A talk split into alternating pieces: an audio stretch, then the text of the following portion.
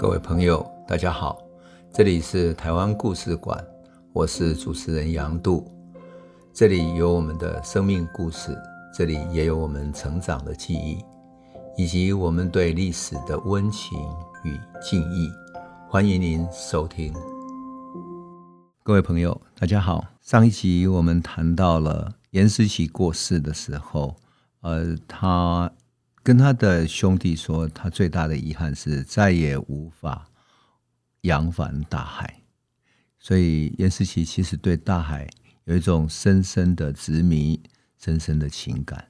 而他最小的结拜兄弟郑一官，也就是郑芝龙，此时正在大海之上，在茫茫大海之中的郑一官，兄弟如何通知他说大哥死掉了呢？我们结拜大哥颜思琪死掉了，可是，在茫茫大海，你怎么去找他呢？我也觉得很有意思。为什么？因为在荷兰人的记载里面，他说，最近荷兰人的那些，就是荷兰人的台湾长官写给巴达维亚的报告里面，他说，最近，呃，住在王港的颜思琪啊，一群华人的一个领袖。颜思齐过世了，他呢，他不是一个很成功的海盗，他是由一群兄弟推举出来的带头的人，可是他死掉了，结果他们就通知了海上的郑一官，一官正在回航之中，一官在海上挂着我们的三色旗，帮我们去马尼拉以及在海上做事情，荷兰人都这样记载啊，那郑一官到底怎么被通知的呢？有时候我也很好奇。因为在风帆船的时代，你的风向南吹的时候是冬天，然后向北吹的时候是吹吹南风的时节，所以不是在这个时节，你的船要怎么航行到海上去去寻找正一官，并且通知到他，真的是一件很奇妙的事情。当然，也有可能他们通知了要即将出航的附近海域啊，特别是从台湾航行到。哦，我们到粤港，就是到厦门去的这些整个海域上的这些船，如果碰到郑一官的船，要通知他，也有可能是这样通知每一条商船去转告他的。但是我觉得这是很有意思的一件事情。结果郑芝龙就赶回来了，赶回来之后，你想想看哈，结拜的二十八个兄弟里面，说要找谁来接下大哥的位置呢？那种接大哥的位置很像黑道，即使像台湾今天的黑道，一个大哥死掉之后，要找谁来接帮主啊，接黑道的头头哈，盟主等等都非常困难。我们要想象在四百年前那样的一个时代里面，郑芝龙要怎么去面对，怎么去面对一个众兄弟的这样的一个时局呢？而这些众兄弟，你想想看哦，他每一个可都是江湖好汉呐。对不对？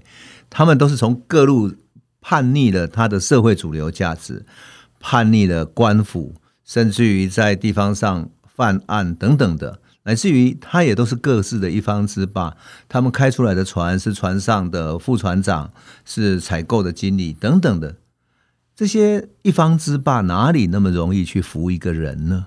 这二十八个兄弟最后呢，就决定说：我们排香案，排出一个香拜啊拜拜的那个香案哈。然后各自拈香啊，向颜思齐祭拜，祭拜完之后再拜天地，然后共同立下一个规矩，说每个人拿两个碗，把那两个碗丢下去之后，丢在地放放到地上去嘛，就抛，就像瓷瓦杯这样哈，然后直胶杯一样的把这个胶杯呢丢到地上，可是这胶杯换成了碗。那这碗如果放到地上粉碎了，那你就没有没有资格了啊！很多人就这样两个碗下去就一个一个粉碎，很多人都粉碎了，大家都在执着说这样的办法有有可行的吗？于是从你最年长的一直一一个一个一个直胶杯下来之后，到最后年纪最轻的郑一官来了。郑一官还没有直交杯的时候，大家都觉得说你是最年轻的，你你其实也可以不用保杯了，这样不用直交杯。结果郑一官跪倒之后，把两个碗直下直在地上，恰好是一个圣杯，一个醒杯，这样就是一正一负的圣杯，而且他的碗没有破。所有的兄弟全部都非常惊骇的说：“怎么可能呢？”然后正义观又重新取起来，说好，那我重新再来一次好了，再直下去。哎，跟上一次一样，明明是这样的碗，为什么他的就如此呢？年纪比颜世喜稍微小一点，也是帮里面的算老二、老三的陈中济就说：“我不相信。”于是取原来的碗哈，当天祷告，对天祷告说：“我们这些兄弟们的大哥已经死掉了，我们要推一个人出来领军。老天，你如果相信正义观的话，再试两个圣杯，那么我们众人就愿意扶持他。”于是正义观重新执。又两个圣杯，而且碗没有破。哎呀，中间还是有不相信的人祷告了，然后他自己去执，再执下去，由正义观再执一次，还是跟一样，跟过一跟前面一样，都是得到圣杯。就这样子，据台湾外记记载说，连续有三十个圣杯。当然，这可能有点神话了哈，因为真的是三十个圣杯的几率实在太低太低了。可是记载是这样说的，就台湾外企这样说哈。所以大家就起哄说：“这个是天之将心，这是天运如此啊，谁能够违反它呢？”我们愿意倾心的帮助郑一观，可是问题是对郑芝龙来讲，他不能没有心思。郑芝龙是一个这么聪明的人，这个年这一年一六二五年这一年，他才二十五岁啊，他才二十五岁，二十五足岁，是帮众里面年纪最小的。你想。天命就算是要他当领导人，他能够指挥得动这几个江湖的大哥，这几个已经在海上亡命了十几二十年的这些大哥们吗？他要怎么办呢？一个办法，他把这些长辈的大哥呢拱上去，奉为上宾一样的，就是变成帮众里面的参谋、总监军，也就是他们。就我们上次已经讲过了哈，颜思齐在那里建的十个寨子，已经变成一个一个嗯大的开垦的地区。那么有有前寨后寨，有呃那种武武器的阵营等等的啊。那么几个寨子之内呢，所以有各种功能。因此，郑芝龙就把这几个年长的大哥呢，就奉为参谋、总监军等等的。然后呢，他又找了十七个年轻人，可以一起打仗的，一起结拜。称之为什么呢？十八支，也就是他自己取名叫郑芝龙，芝就是草字头，芝兰的芝啊。那么其他的兄弟呢，有的命名叫芝虎、芝豹等等的，这个芝字辈的取个十八个人，这种十八支的意味非常浓厚。这使我想起，嗯，以前台湾在嗯一九七零年代、八零年代。中南部一些年轻的帮派在在结拜的时候，因为他们比如说结拜的是十几个人，比如十三个人，于是他命自命名为什么北浦十三虎啊，比如说呃西门町十三鹰等等，很有意思。他就按照他兄弟有几个人，就称之为十三阴啊，诸诸如此类的。好，那么郑芝龙取名十八支，各自取一个，比如说知虎、知豹等等的，就这样子，他建立起自己的人马，而这十八支都是能够作战的。所以从这个过程里面，你可以看到啊，郑芝龙是有谋略的人，他要继承这个兄弟里面大哥的大位，很不容易。他要统御全军，在海上征战，他还要能够平抚众人。那个时候，他们的群众啊，就帮众已经有一两千人了。你想，他还要安抚这些大哥，然后组织团队，所以真的是要有一种领导上的卓越的能力才行。因此，继严思齐之后，郑芝龙取得了领导的地位。但是，更重要的是，他不仅仅是要在取得帮众里面的老大位置，他还要带领这些帮众在海岛台湾生存啊！他还要带领众人征战四海，压服海上的群盗，还要跟荷兰人一起出海去打劫，成其为一个海上的英雄才行。否则的话，他也不能服众啊。所以，我常常说，郑芝龙是一个天生的领导者。那那一年，他是才二十五岁的一个年轻人，就这么厉害了。郑芝龙开始下的一个决断就是什么呢？有人就叫他说：“你要接帮主的位置的，很快可以来接起来。”可是郑芝龙说：“不行哈，我们要先做好旗帜，做好各安排好各自的位置。”所以他说：“我们要做新的旗帜，这个旗帜就是上面要打的正的这个旗号。”那么旗帜者是军中的威仪，不可以不用新的，所以所有旧的旗帜全部换新。那中军的帅旗呢，要弄一面特别大的哈。然后另外呢，他命令这些老大哥，有的去管粮饷，有的去管器械等等的，就这样子安排定了之后，他说我们再去再找一个合适的日子，共同来祭拜天地，然后他才接了这个位置。所以其实啊，我就觉得每一次看到这个过程啊，很像是在描述一种黑道的帮众，可是却又代表了一种谋略。而我觉得这个就是郑芝龙后来能够崛起的原因。那么，按照荷兰人的记载，哈，一直到一六二六年三月，也就是呃，他们到达台湾一年半的时间里面啊，郑芝龙跟荷兰一直有合作，在海上巡弋。打劫，打劫什么呢？打劫从马尼拉到粤港的西班牙船或者中国的商船。另外呢，荷兰人呢也要叫他出去干嘛？去打劫日本的船，因为日本船事实上直接到到厦门附近或者到澎湖去交易的时候，会妨害了荷兰人的利益。荷兰人想要垄断从粤港。也就是从福建或者其他地方到日本去的这些贸易，荷兰的野心是比较大的，他希望成为唯一的那种垄断型的贸易，所以郑芝龙就带着人在海上要去帮荷兰人做这样的一种打劫的工作。当然，荷兰人的这种荷兰旗哈，那个三色旗不是白挂的，所有郑芝龙打劫而来的金银财宝啊，来自海上的货物、丝绸、瓷器等等，荷兰人都要坐地分赃抽头，而且抽得很凶。他直接拿走一半，说拿走一半的收入啊，然后呢，他跟郑芝龙说：“因为你挂着我的旗，所以你非如此不可。”你可以想见哈，郑芝龙心中一定有点不平，对不对？他在海上带着兄弟去卖命啊，而且海上的那个亡命是命没有了，人就掉海里去了，然后从此消失了。可是呢，荷兰只收旗杆费，就收走了五成的费用，真的是太狠了一点。那么当然，郑世龙也不是是不是一个呃容易轻易被欺负的人哈，他有他自己的打算，他很有意思。他对于那些他劫劫下来的船哈，他给他开出一个条件是接受他的保护。如果你接受我的保护的话啊，交了保护费用，他就不抢劫，让他走了。然后如果不愿意的话，才进行打劫。所以他打劫的部分呢，数量不是特别多。可是他很快的结交了海上各路的船商，你可以想见，在台湾海峡进进出出的船商，有从马六甲要到日本去的，也有从日本要去越南、去印度等等，这是一个非常繁忙的海域。曾志龙在这里结交各路的人马，其实就是帮自己培养了一个海上的人脉。而这些人脉不仅仅是这种商业的脉络，也就是各地缺什么货，需要什么呃交易等等的啊，他都知道。更重要的是，他有很多情报来源。葡萄牙是在马六甲做了什么部署，哪里有军队，就是呃战船要出没了，所有的讯息他都是最先知道的。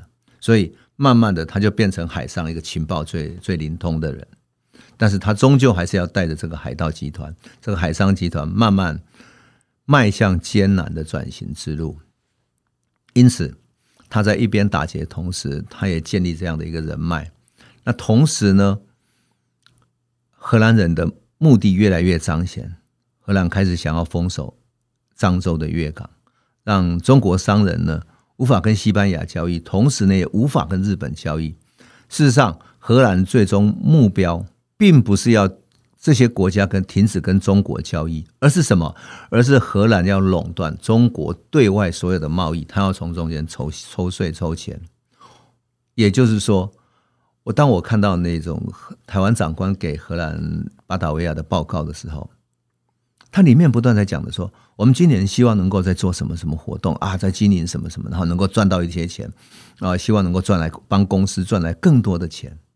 所以，荷兰的东印度公司，它其实就是一个不断想要赚钱的一间公司，但同时又握有国家机器，握有武力。所以，当它能够握有垄断贸易的时候，它其实就是变成最早期的垄断性的资本主义。当然，这样的企图是无法完成的，因为当时的海域那么辽阔，那么大，怎么可能整个中国的贸易是让它垄断呢？那么对于郑芝龙来讲，他其实比谁都了解荷兰人的想法跟企图，他只不过是配合他们的演出，然后跟他们合作。当然，我们也要看看，就是说荷兰人那个时候在台湾，他到底在做些什么事情啊？那荷兰人在。他们的规范里面，就是台湾的长官，就是在台湾经商的长官哈，每过一段时间就要给巴达维亚写一份报告，所以报告里面就常常显现出他的思路以及当时台湾社会的活动。那么，在一六二四年，就是十二月的时候，他们写了一个报告，很有趣。报告里面说，现在此地约有一百艘中国人的渔船来捕鱼。这些渔船载很多中国人来此地，这些人进入内地收购鹿脯，就是鹿肉和鹿皮，要运回中国。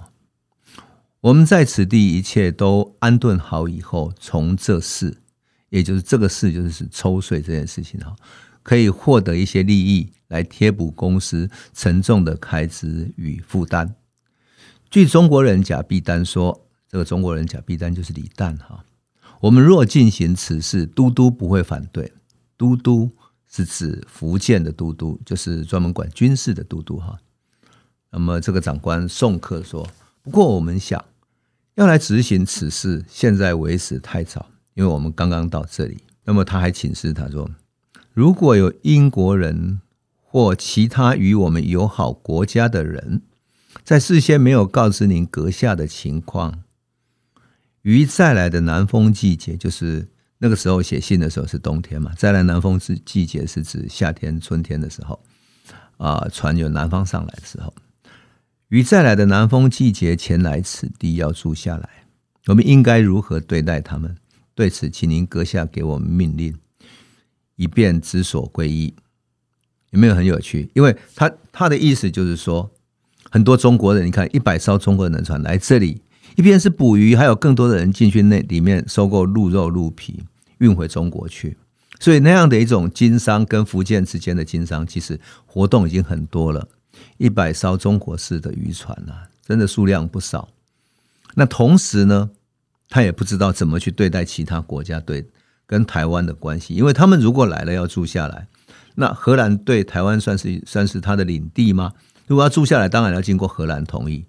可是，如果他们来了，你要怎么办呢？因此，他要请教巴达维亚的总督那边，看看该怎么办。这个就是他的一种态度。当然，他也讲到了当时的周遭环境啊，在十二月十二号的这个信里面，就一六二四年十二月十二号的信里面，他说：“我们正忙着在此地建造一个城堡，以应情势之需要。”这个城堡周围大致已用木板围起来了，只有东南边还没有围起来。在那里，我们计划要建造一个砌砖的房屋。因为总爷的帮忙，我们已经取得约一万四千个红色砖头，以后还会收到大批的这种砖头。我们也已经从王港取得一批砖头和石灰，这几天还会从那里收到更多。等砖头和石灰都收齐了，也有了适用的工人以后，我们很想把这城堡的四周围都用砖头和石灰建造起来。有没有很有意思？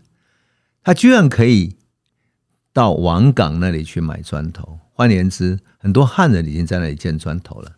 整个的荷兰人所生存的环境是汉人跟他交错的，汉人跟他交错的，因此。